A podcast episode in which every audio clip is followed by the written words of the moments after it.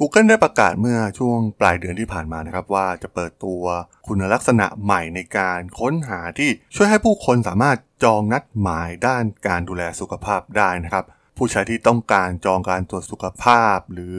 เข้าไปรับรักษาสามารถใช้ Google Search เพื่อดูความพร้อมของผู้ให้บริการด้านสุขภาพในแถบพื้นที่ใกล้เคียงของตนเองได้นะครับ แต่ว่าตอนนี้เนี่ย Google เริ่มที่อเมริกานะครับ ได้ร่วมมือกับ Minute Clinic และ CVS นะครับเพื่อทำการทดสอบเบื้องต้น เรื่องราวเรื่องนี้มีมีความน่าสนใจอย่างไร ไปรับฟังกันได้เลยครับผม You are listening to Geek Forever podcast. Open your world with technology.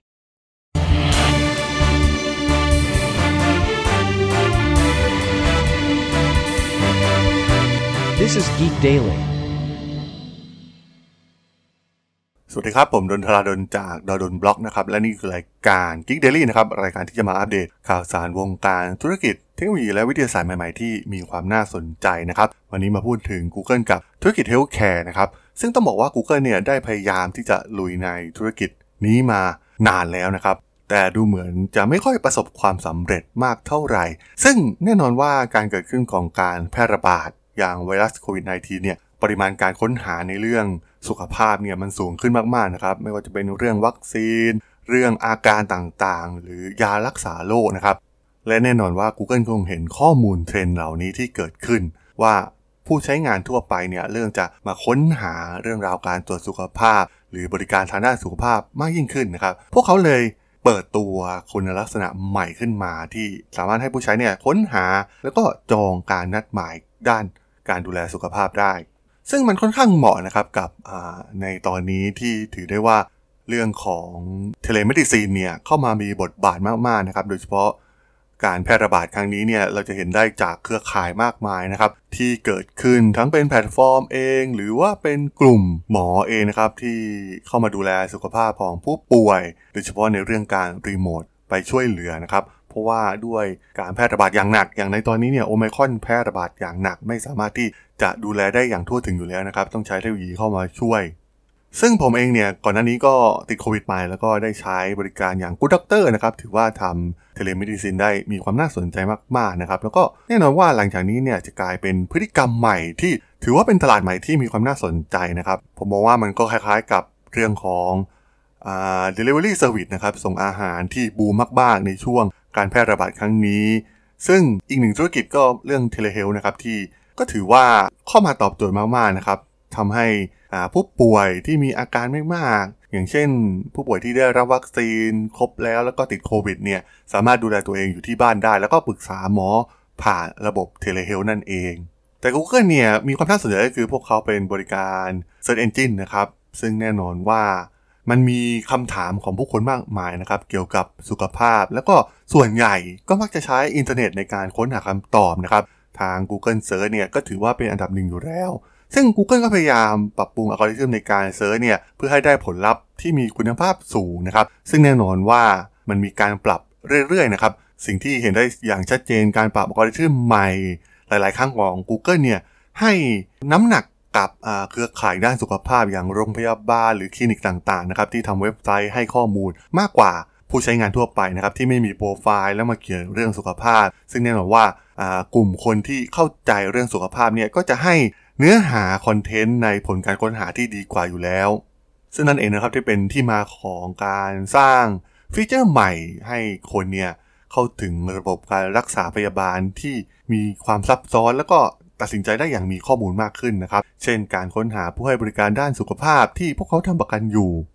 Google เนี่ยได้เพิ่มฟีเจอร์ใหม่ๆ ด้วยการทำให้เราสามารถจองนัดหมายได้อย่างง่ายดายนะครับ หรือทำการเลื่อนการตรวจสุขภาพประจำปีนะครับ และต้องการแพทย์ใหม่ หรือกำลังมองหาการไปพบแพทย์ที่คลินิกที่ร่วมมือกับ Google อย่าง Minute Clinic ที่ CVS นะครับ ซึ่งเราจะเห็นผลการค้นหาเนี่ยคล้ายๆเป็นแอปเลยนะครับ ที่สามารถทำการจองนัดหมาย Booking ออนไลน์ได้แบบทันที ซึ่งสามารถใช้งานได้ง่ายมากยิ่งขึ้น อีกหนึ่งช่องทางที่น่าสนใจนะครับ ที่ผู้คนหันไปหาข้อมูลด้านสุขภาพก็คือ YouTube หรือวิดีโอนั่นเอง ซึ่งมีประโยชน์และมีประสิทธิภาพนะครับในการช่วยให้ผู้คนเนี่ย ตัดสินใจเรื่องการดูแลสุขภาพอย่างมีข้อมูลที่ถูกต้องนะครับ ซึ่งตรงนี้เนี่ยก็มีส่วนของ YouTube Health นะครับที่ใช้ในการเข้าถึงข้อมูลด้านสุขภาพที่มีความน่าเชื่อถือนะครับ โดยอิงจากข้อมูลที่มีหลักฐานที่เพียงพอนะครับ ไม่ใช่ข้อมูลมั่วๆ fake news ที่ออกมามากมายนะครับ ซึ่งการ search ใน YouTube หรือ Google เนี่ย ถ้าเป็นข้อมูลด้านสุขภาพเนี่ย ค่อนข้างจะ sensitive นะครับ Google ได้ปรับอัลกอริทึมในส่วนนี้ มาอย่างมากแล้วนะครับ เพื่อให้ข้อมูลเนี่ยมีความน่าเชื่อถือ พวกเขาได้สร้างความร่วมมือกับองค์กรด้านสุขภาพชั้นนำรวมถึงผู้นำในหน่วยงานสาธารณสุขนะครับ เพื่อให้มีเนื้อหาด้านสุขภาพที่น่าเชื่อถือได้ผ่านฟีเจอร์ใหม่ที่ทาง Google ได้ปล่อยออกมานี่เอง รวมถึงในฝั่งญี่ปุ่นบราซิลและอินเดียนะครับ YouTube กำลังเพิ่มแหล่งข้อมูลด้านสุขภาพในรูปแบบวิดีโอนะครับ แล้วก็มีการให้ผู้ใช้เนี่ยระบุ แหล่งที่มาที่มีความน่าเชื่อถือได้ และนอกจากความต้องการด้านข้อมูลนะครับ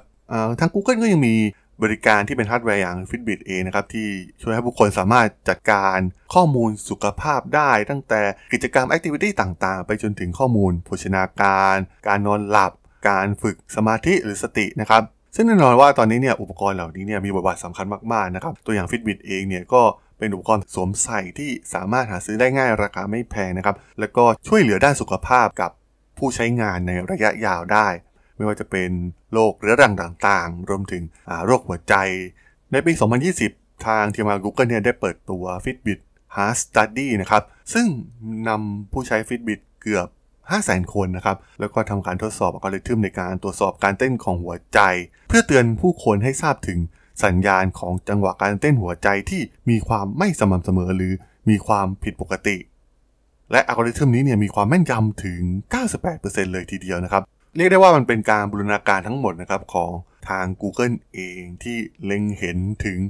ข้อมูลด้านสุขภาพนะครับ เพื่อสร้างอนาคตให้ผู้คนทั่วโลกเนี่ยมีสุขภาพที่ดีขึ้นนะครับ ซึ่งแน่นอนว่ามันเป็นอีกหนึ่งธุรกิจที่มีศักยภาพในการเติบโตเป็นอย่างมากนะครับ โดยเฉพาะอย่างที่บอกไปพฤติกรรมที่เปลี่ยนไปของผู้บริโภค อาจจะตัดสินใจข้อมูล สุขภาพ การจองการนัดหมายการซื้อบริการต่างๆเนี่ยด้วยตัวเองมากยิ่งขึ้นนะครับ หลังจากการแพร่ระบาดของไวรัสโควิด -19 ซึ่งแน่นอนว่า Google ก็เป็น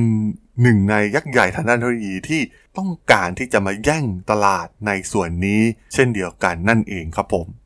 สำหรับเรื่องฟีเจอร์ใหม่ของ Google Health ใน EP นี้เนี่ยผมก็ต้องขอจบไว้เพียงเท่านี้ก่อนนะครับสำหรับเพื่อนๆที่สนใจเรื่องราวทางธุรกิจเทคโนโลยีและวิทยาศาสตร์ใหม่ๆ ที่มีความน่าสนใจก็สามารถติดตามมาได้นะครับ ทางช่อง Geek Forever Podcast ตอนนี้ก็มีอยู่ในแพลตฟอร์มหลักๆ ทั้ง Podbean Apple Podcast Google Podcast Spotify YouTube แล้วก็จะมีการอัปโหลดลงแพลตฟอร์ม Blockdit ในทุกๆ ตอนอยู่แล้วด้วยนะครับ ถ้ายังไงก็ฝากกด Follow ฝากกด Subscribe กันด้วยนะครับ แล้วก็ยังมีช่องทางหนึ่งในส่วนของ Line add ที่ a t h a d o n t h a r a d h o l สามารถแอดเข้ามาพูดคุยกันได้นะครับ ผมก็จะส่งสาระดีๆ พอดแคสต์ดีๆ ให้ท่านเป็นประจำอยู่แล้วด้วยนะครับ ถ้าอย่างไงก็ฝากติดตามทางช่องทางต่างๆ กันด้วยนะครับสำหรับใน EP นี้เนี่ยผมต้องขอลากันไปก่อนนะครับ เจอกันใหม่ใน EP หน้านะครับผม สวัสดีครับ